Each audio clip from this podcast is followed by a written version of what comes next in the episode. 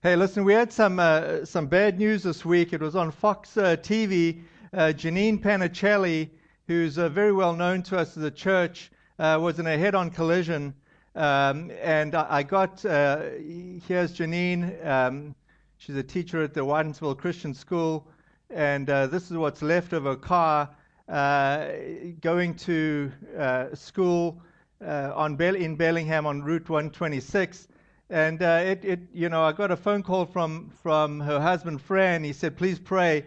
Janine's been in a, a head-on uh, collision. And uh, uh if you look closely at this uh, photograph, you'll realize that the, the door had to get removed by the jaws of life. And you'll notice that the engine compartment is right on the seat. I mean, there's just like no place there. Uh, it's, it was a struggle for them to get her out of the car. And you know, they were uh, apparently they put like a, a blanket over you while they start sawing and, and pulling and cutting, uh, just so that the sparks and the metal doesn't don't hit you. And then they couldn't get a leg out, and the leg's all broken. They actually physically pulling it out. And so they finally get Janine out, and Janine says to the EMT, says, "Please phone school because I'm going to be late." the EMT says, "I've got better things to do. I'm trying to keep you alive." Um, uh, but, but fortunately, they had a conversation because when Fran got to the scene of the accident, uh, Janine was helicoptered down to, to uh, Boston. And, uh, you know, Fran looks at the car and it's like there's no possible way she could live. So fortunately, the, the, the police officer on, on duty said uh, that Janine was still talking. But now here's the strange thing. This is, this is a very uh, strange thing while Janine was, uh, was driving that particular morning, she was busy praying. And this is, was, was her prayer. She would say, God, I'm just so thankful. I'm so thankful for my husband. I'm so thankful for our church. I'm so thankful for all that you're doing in my life. And uh, please will you keep friends safe. Uh, please will you keep you know, the farm safe. Please will you keep me safe. Bam! And, uh, you know, in the middle of a prayer. And uh, of course, as Janine is retelling me this uh, in the hospital, her, you know, you could have two responses to that. The one response could be, wow, how would God allow me to, you know, be in an accident while I'm busy praying for the very thing that I'm praying for? I mean, that would be, you know, one way of looking at it. But the other way of looking at it is, you know, how does Janine survive and live given that that was the, the, the accident that, that she had? No internal injuries, I mean, you know, so Janine's, yeah. So Janine's testimony is, wow, look how faithful God is. You know, look, look at the goodness of God. And, you know, Janine is saying, okay, I've got no internal injuries. Uh, you know, nothing. Now, she's got a lot of broken bones. And uh, I don't know where she'll be today. I, I, don't know. I didn't. They'll probably discharge her to uh, Quincy to uh, acute rehab uh, in Braintree Rehab, I think is the, the plan. Um, now, it, it's kind of a weird scenario because they put a, a, a metal rod in the, on her right leg, and she can walk on that immediately. The doctor said you can put pressure on it, you can put weight on it, obviously, tremendous amount of pain. But here's the problem they put a screw in the left side of her hip, and she can't put any weight on that for two months. So it's like, okay, how do you just get around, you know? And the right arm is broken, and they're going to leave that because they said you're going to need your right arm just to kind of help yourself around. So, uh, why don't we just pray for her real quickly? Um, Jesus, I just lift up Janine and just pray for speedy healing, no infections. We just thank you for the blessing that she is to so many in this church. And Lord, we just, uh, we just lift her up. Uh, and Lord, uh, there are other medical issues with people in this church. There's uh, doctors' visits, there's uh, surgeries, there's all sorts of things uh, happening this week. Lord, we just lift up every person in this church uh, to you. We just pray for your protection, your blessing on them. Uh, in your name, Jesus. Uh, amen. I want to talk today uh, about uh, joy in unity as part of a series that we're looking at as being joyful. You know, because even as we see people dealing like Janine, you know, an accident, uh, there's a certain amount of um, comfort, uh, uh, quite a bit of comfort, that one gets by being part of a church, being part of the body, uh, Janine feels greatly appreciated that so many people are praying for her and are concerned about her. I mean, she senses the presence. There's a sense of joy that you know we have unity, that we're in a church, that people care, and that we're known by by each other. But you know, uh, think about your own personal uh, family gatherings. When you think of family gatherings, uh, uh, you know, what comes to mind for you? I mean, I don't know if you did like a summer vacation, you know, summer house, something down the Cape, or you went camping and you did like extended family stuff, or did you get together for family gatherings this past summer? Uh, we got Thanksgiving coming up. Uh, you know, what do you think about when you think of family gatherings? Or, or does this conjure up like warm, fuzzy feelings? Like, I just love family gatherings. I just like this is just, these are just so great. Or is it a mixture? Is it like, yeah, like uh, there's always that one person. It's like, you know, this is great except for, you know, the difficult person. Or, you know, mostly it's good except for, you know, somebody. And then you're like, yeah, not so much. You know, the shorter the meeting, the better. I mean, what is your thoughts when you're thinking of unity in your own family? Uh, are these like pleasant thoughts? Or are they difficult thoughts? Are they, you know, is everybody like really easy in your family? Or, or extended family gatherings uh, just really great for you? Or, or, or what?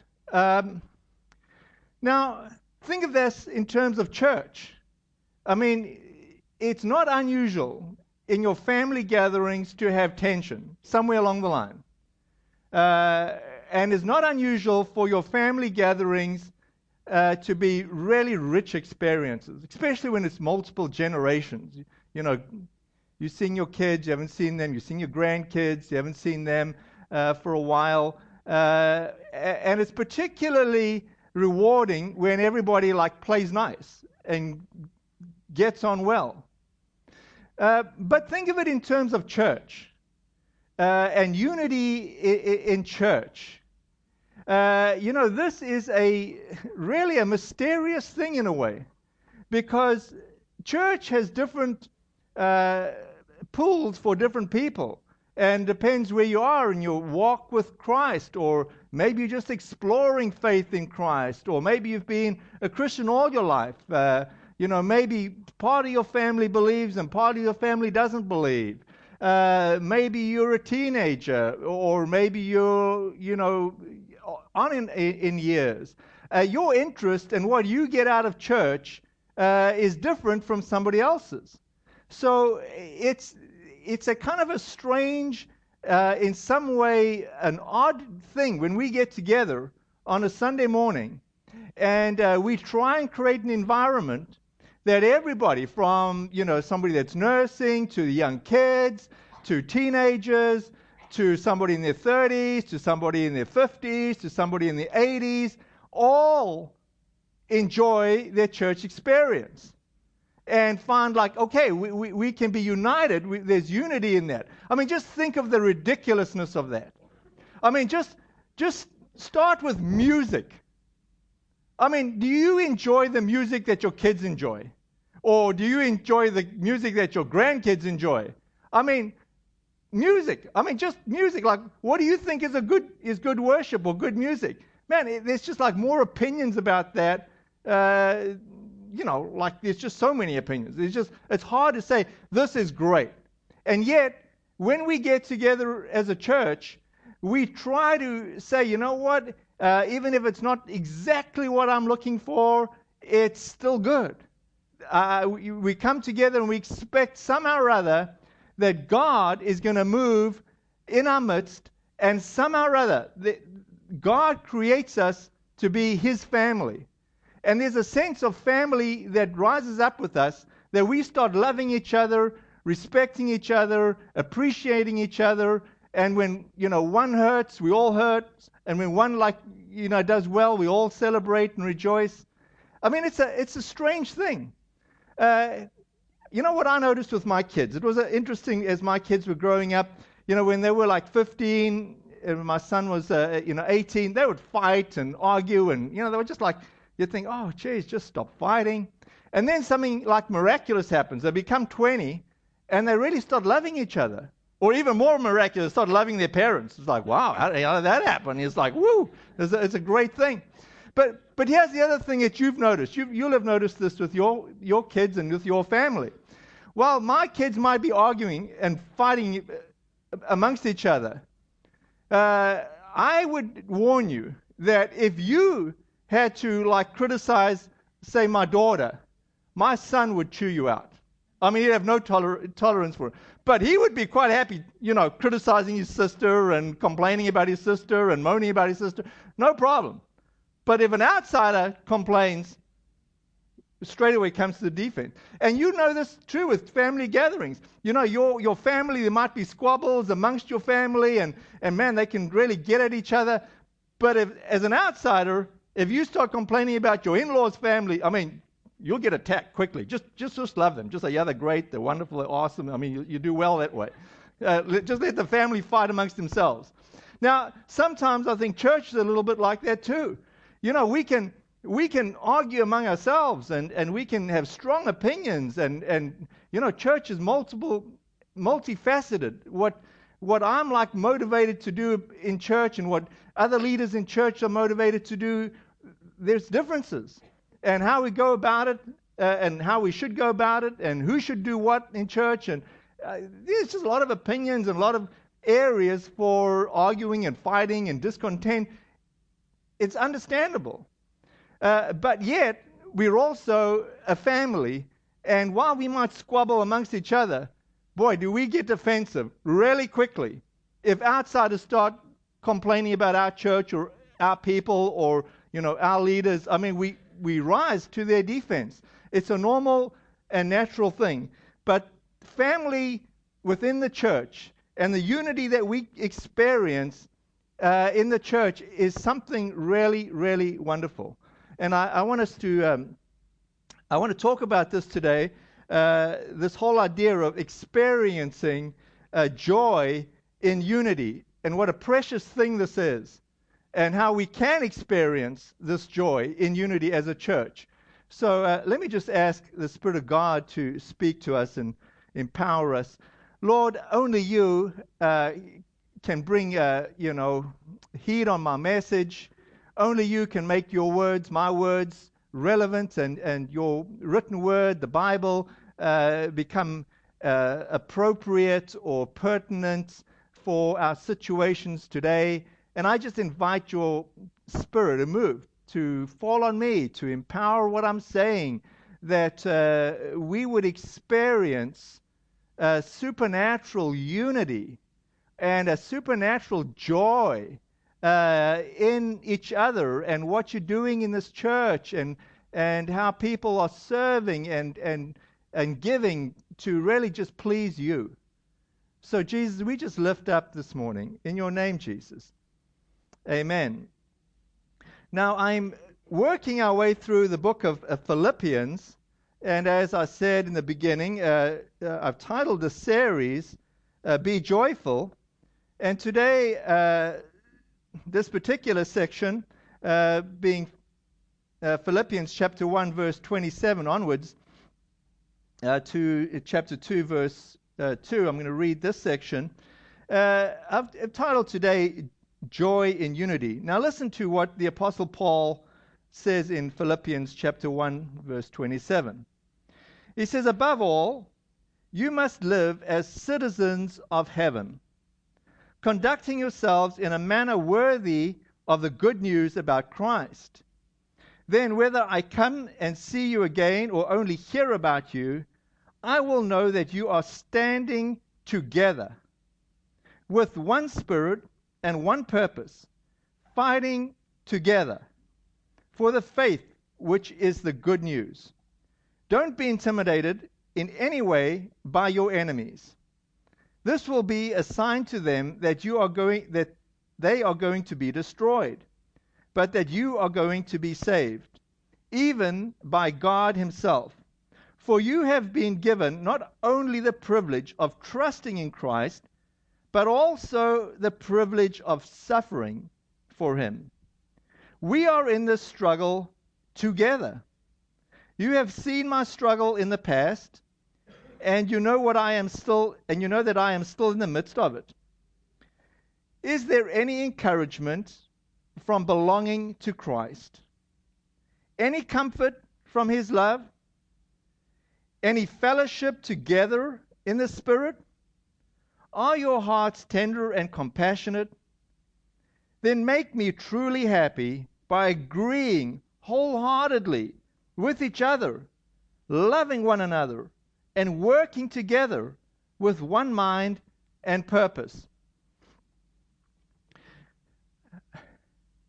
You know, there's uh, something uh, amazing when we encounter people that we've never met before. Like you might be on a business trip and you're overseas, or you're on vacation and you're in some other part of the country, and uh, you encounter somebody who believes in Jesus. And somehow or other, uh, fairly quickly, uh, you will notice that that person is a believer. Somehow or other, fairly quickly, uh, through, you know, I don't know what brings the circumstances up, you will realize that you got something in common. And once you've made that connection, pretty quickly you involved in some sort of dialogue, and it's, it's kind of meaningful. It, it's rich. It, it's, a, it's an amazing experience. Uh, and it gets taken to a whole new level.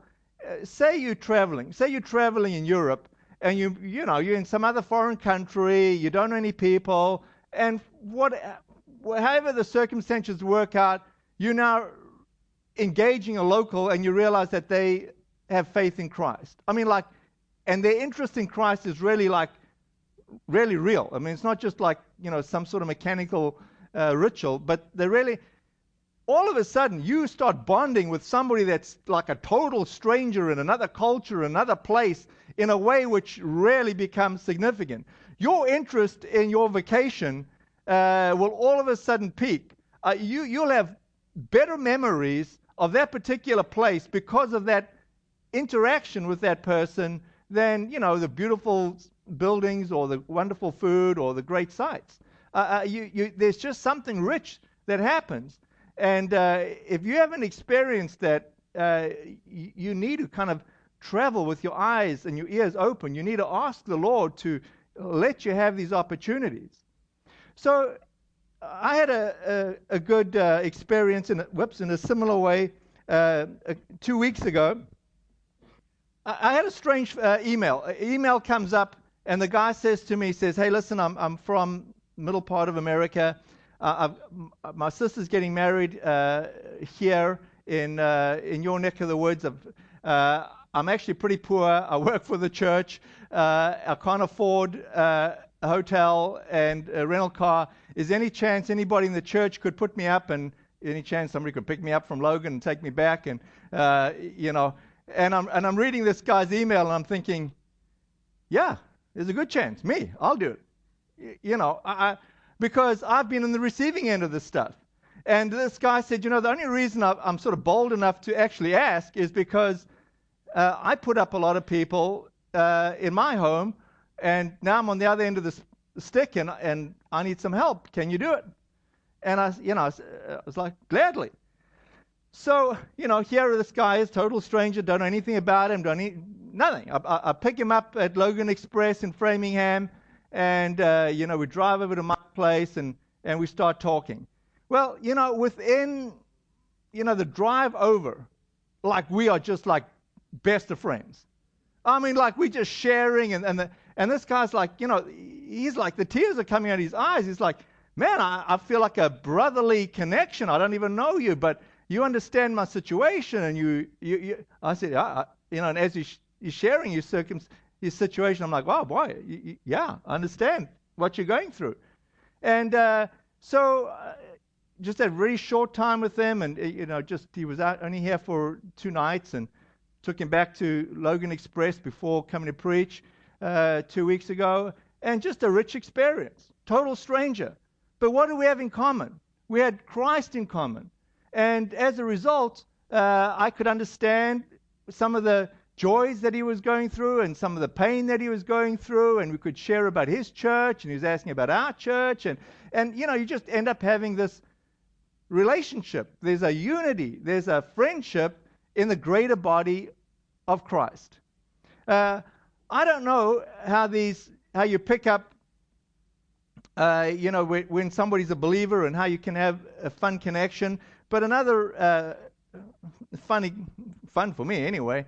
Uh, last Monday, I was taking my mom around to some medical appointments, and we're downtown Worcester, and, and we're in the elevator, and the elevator's kind of full, and we're going down one floor in the elevator, not that long a ride, and and as you can imagine, a medical center, everybody's like, well, you know, they're going to do me, and you know, the nurses all kind of busy, and uh, nobody's like real happy.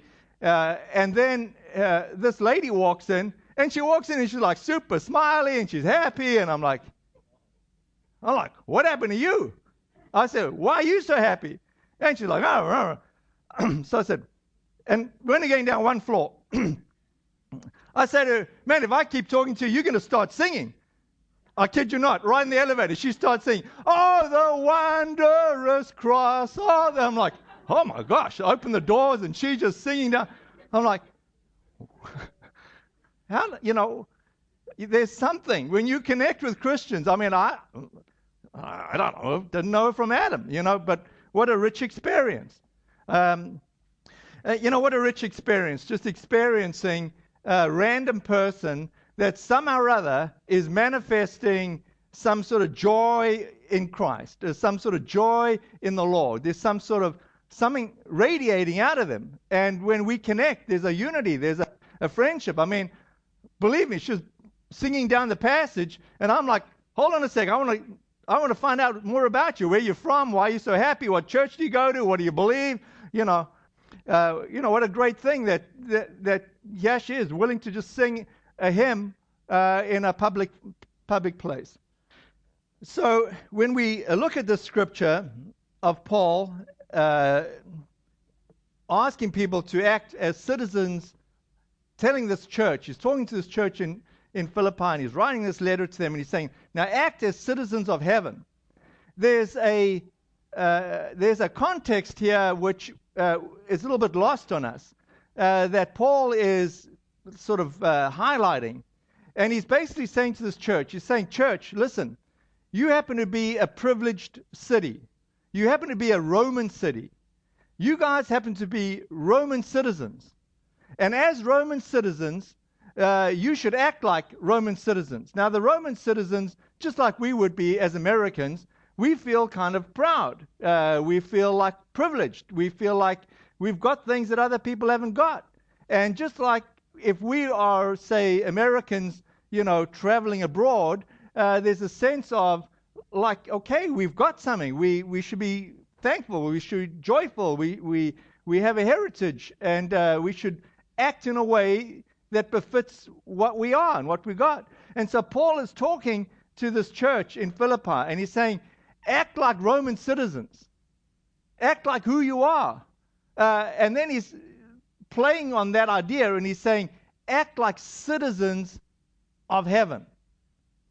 And there's the connection for them because they're saying, yeah, we are privileged. We are Romans. We have a lot of rights. We have a lot of, you know, access to uh, legal system and money and trade. And, and Paul is calling him to a higher thing. He's saying, act as citizens of heaven. It's even greater than being a Roman citizen.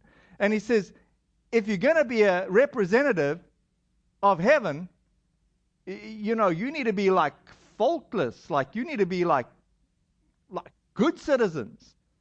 Uh, and that's what we would say, you know, when Americans go abroad, like represent the country, be like good citizens. You don't want to go across you know, elsewhere and be bad citizens. That's not good. Uh, be a good citizen. So Paul's just asking them, he's calling out to them, be good citizens. Act, behave as citizens of heaven. Let your lifestyle represent Christ. Act and behave as citizens of heaven. Let your lifestyle represent Christ. Whoever you are, let it be Christ like. So, there's a certain joy, if you're filling in the blank here, uh, there's a joy when we experience unity. And in Philippians 1:27, let me just read this verse again. in context. It says, Above all, you must live as citizens of heaven, conducting yourselves in a manner worthy of the good news about Christ. Then, whether I come and see you again or only hear about you, I will know that you are standing together with one spirit, one purpose, fighting together for the faith, which is the good news. There's a sense of unity. There's a sense of like, okay, there's there's joy to be had uh, as we act out who we are. Uh, we are citizens of heaven. Uh, there's a, it's a privilege. But right on the back of this, after Paul is saying, you know, behave, live out, be the best that you should be, represent uh, your citizenship in heaven, uh, right on the tail end of that, uh, Paul is saying, watch out, there's a battle going on. It's a spiritual battle. So the next fill in the blank, if you like filling in the blanks, is recognize that you're in a spiritual battle. Uh, a church is not a playground, it's a battleground.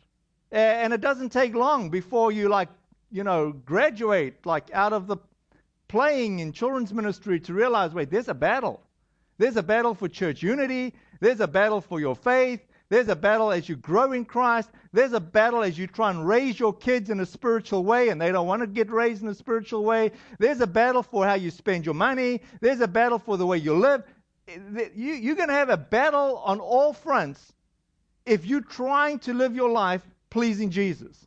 The more you press in to try and live like a citizen in, in heaven and live like a citizen of heaven here in Hopkinton or in whatever town you're in, you're going to realize that you're in a battle uh, in every front. Uh, which is why uh, we take prayer uh, seriously in this church, and why I particularly appreciate Sue Birchman taking on this challenge of coordinating prayer and having our church be a, a church where we pray about everything uh, and have all our leaders covered in prayer and have every meeting that we start, we have with prayer. And uh, why I particularly enjoyed the Thursday that we took a few weeks ago for prayer and fasting. I've got to tell you, it was like the worst day of fasting I've ever had. I, it was just awful. I mean, some days you fast and it's like not a big deal. You don't even you're not even hungry.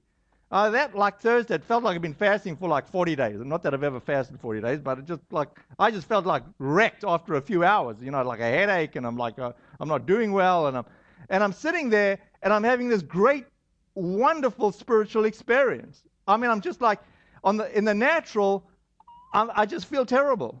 I, I, feel absolutely terrible. And uh, in the spiritual, I'm thinking, God, I am so weak. This is such a privilege to be experiencing weakness because I know that when I'm weak, you're strong. And there's this sort of, you know, it's this weird spiritual experience of saying, I can't do anything. But Jesus, I am 100% dependent on you. I, I, I, don't, I don't even have the energy to think right or to pray right or to read right. I just like, I'm just like hanging in here. And at the same time, there's a sense of I am 100% dependent on God. I mean, I could give you a whole list of prayer concerns and whatever I got. It's like, I just throw it out. God, I just give it to you. Whatever. You like, just give me the strength to get through. And at the same time, there's this awesomeness, there's this great sense of I am dependent on God, and it's a sense that God wants me to be dependent on Him. I mean, that's the mystery of prayer and fasting. There's a sense where God is saying to us, we need to be dependent on Him. He wants us to pray to Him. He wants us to ask Him for help. And not sort of just like as a backup plan, but as the only plan. It's like, God, unless you do it, I, I got nothing. I got, I got nothing to offer. I got no. So, so it was. And so, and so it is. Uh, there's a sense of spiritual, spiritual attack that we all are going to experience, whether you want to believe it or don't want to believe it, whether you're attuned to it or whether you're not attuned to it. But, you know, preachers that have gone before me, you know, famous preachers like uh, Spurgeon, Charles Spurgeon, you know, they, this great British preacher, you know, he says this Satan always hates Christian fellowship It is his policy to keep Christians apart. Anything which can divide saints from one another, he delights in. He, he attaches far more importance to godly, uh, to godly intercourse than we do. You know, he's saying Satan is far more uh, concerned about church unity than what we are. Since union is strength, he does his best to promote separation. Now, I can tell you, as a pastor, uh, I see things because there's sometimes there's just a pattern in the way the enemy works, and you say, "Man, this is just like another spiritual attack. It's just so predictable." You know. Now, I'm also saying to you that the wreckage is real. It, it, it's not like it's not like you don't experience pain and it's just some sort of spiritual attack. Uh, you, you don't have to go too far in your memory. I don't really want to bring this up, but you don't have to go too far in your memory to find some incidents where somebody has hurt you in church. I, I mean, I hate to admit this, but you know, if you're on the worship team, somebody says, "I don't like your style," or you know, play faster or play sl- slower or play louder. And it's like, this is who I am. It's like, well, be different. You're not my hero. You're not my idol. It's like, I mean, people attack you every which way, you know. Uh, you're going to be, if you're in church for any length of time, I guarantee you, unfortunately, somehow you're going to get hurt. It's just, and it's, and I'm not minimizing the pain. Believe me, the pain, the pain is real. It's like it's real hurt. It's it's it's really painful. It's it's really not nice what people did or are doing or have done. It's not. But here's the issue. It's a spiritual attack.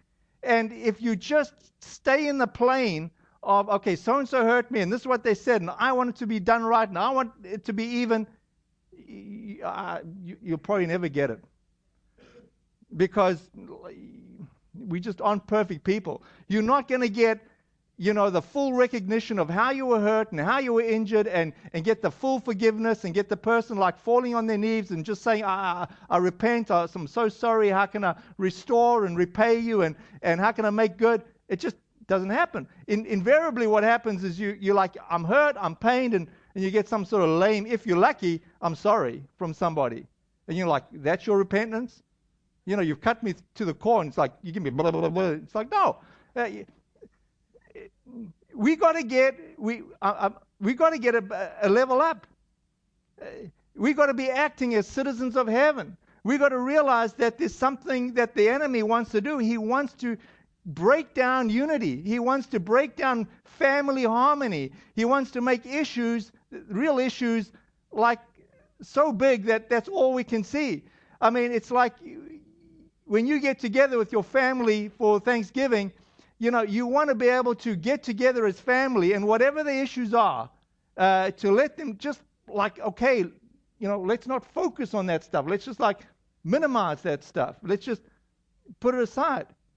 Now, just as in a family gathering, there's always that one person, you know, that's like awkward or you just can't stand uh, or difficult. There's always that difficult person. Let me give you a great insight. In church, there's always going to be that difficult person. If you're in a small group, there's always going to be one. There's going to be that difficult person. But let me give you another insight. You and me are that difficult person to somebody. to somebody. I guarantee you that I am somebody's difficult person. You know, I just wish that Rob wouldn't go on about that stuff. You know, uh, you know, I just wish somebody else would preach. You know, I know that we all somebody's difficult person. Eh, eh, eh, there's something like only Christ, only the Spirit of God can hold us together and, and help us to see the best in each other and not the worst we are going to have real offenses against us. We try not to do that, obviously. But somehow or other, we have to lift ourselves up a level and say, Christ, you know, help me. Help me to experience this, the richness, this joy of, of fellowship and unity. Ephesians 6 says this, and it actually says this, a final word, and I should make this my final word. It says a final word Be strong in the Lord and his mighty power. Put on God's armor so that you will be able to stand firm against the strategies of the devil. For we are not fighting against flesh and blood enemies, but against evil rulers and authorities of this unseen world, against mighty powers in this dark world, and against evil spirits in the, in the heavenly places. Therefore, put on every piece of God's armor so you will be able to resist the enemy in the time of evil. Then, after the battle, you will still be standing firm. Stand your ground. Uh, and then Paul says, pray on every occasion, you know, and pray for me too. Uh, we need to recognize that we're in a, a spiritual battle. Uh, but I also want you to know that there is a certain amount of joy that can be had even in the spiritual battle. Uh, you know, there's certain people in our church that just sort of have experienced stuff and have risen above, and John Gargan is one of them. John has been, he's just a champion for unity. Uh, John will do anything to try and get people that are discontent, that are fighting, uh, to, to, to have unity. John has experienced personally from me uh, like difficulties. I mean, I've been mean to him.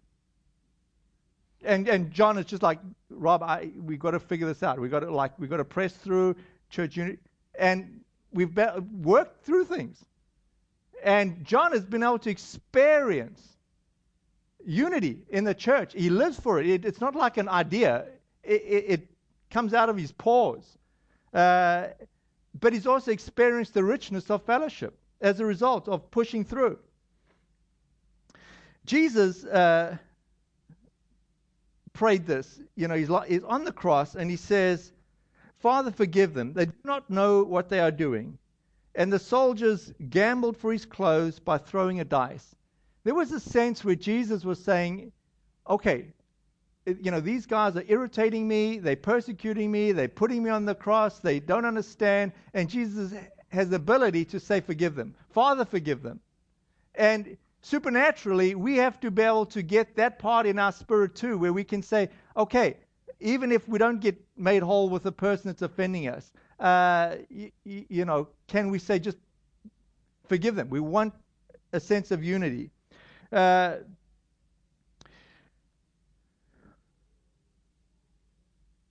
uh, you know, I don't know. Many people don't have a stomach for the hard work that it takes uh, for unity. It's far easier to just say, you know, I'm offended, I'm hurt, and I'm out of here. And then you leave. And you take your hurt and your pain and you go elsewhere. And, you know, let me tell you, you're going to be hurting in the other place that you end up. And the cycle starts again. The harder thing, work is to say, I hate doing this. I hate doing the hard work of making right with people. I, I, just so feel compelled by church unity uh, and by Christ's love that I need to do it. And Christ is saying to us as a model, He's saying, we need to forgive people.